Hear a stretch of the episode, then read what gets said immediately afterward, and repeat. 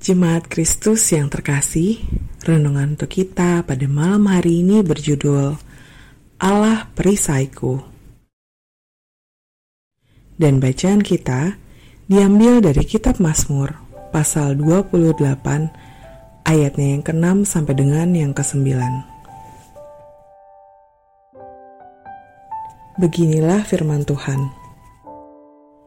Terpujilah Tuhan, karena ia telah mendengar suara permohonanku. Tuhan adalah kekuatanku dan perisaiku. Kepadanya hatiku percaya.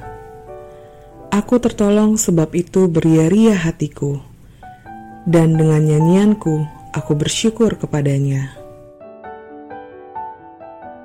Tuhan adalah kekuatan umatnya dan benteng keselamatan bagi orang yang diurapinya.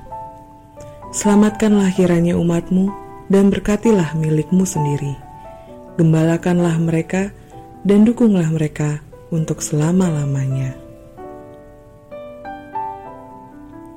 Kita semua tahu perisai adalah alat yang digunakan dalam pertempuran. Gunanya adalah untuk melindungi diri dari serangan musuh. Perisai saat ini sudah semakin berkembang dan sangat bervariasi bentuknya karena kemajuan teknologi yang sedemikian rupa.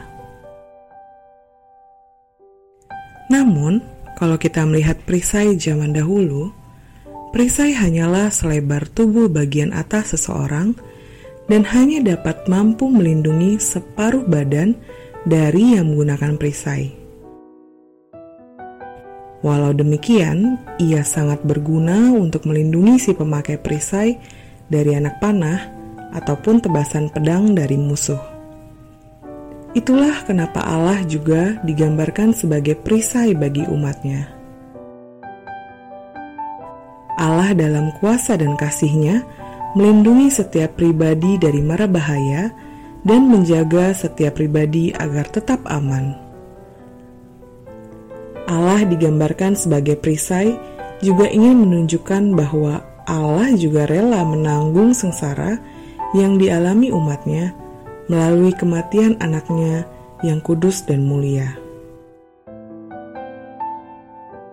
Pengorbanan Kristus di atas kayu salib adalah wujud sempurna untuk menggambarkan Allah sebagai perisai kita. Ia rela menggantikan kita untuk dihukum dan menanggung segala dosa dan kesalahan kita. Dengan demikian, kita pun juga diajak untuk memiliki keyakinan teguh bahwa Allah adalah perisai yang kuat untuk kita. Hanya karena Allah, kita dapat hidup dan menghadapi segala pergumulan yang datang silih berganti.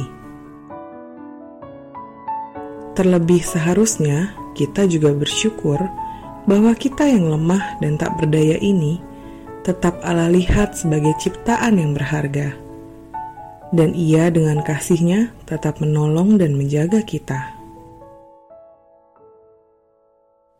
Kalau Allah adalah perisai kita, lalu apa lagi yang kita takutkan dalam hidup ini? Demikianlah renungan pada malam hari ini. Semoga damai sejahtera dari Tuhan kita Yesus Kristus tetap memenuhi hati dan pikiran kita. Amin.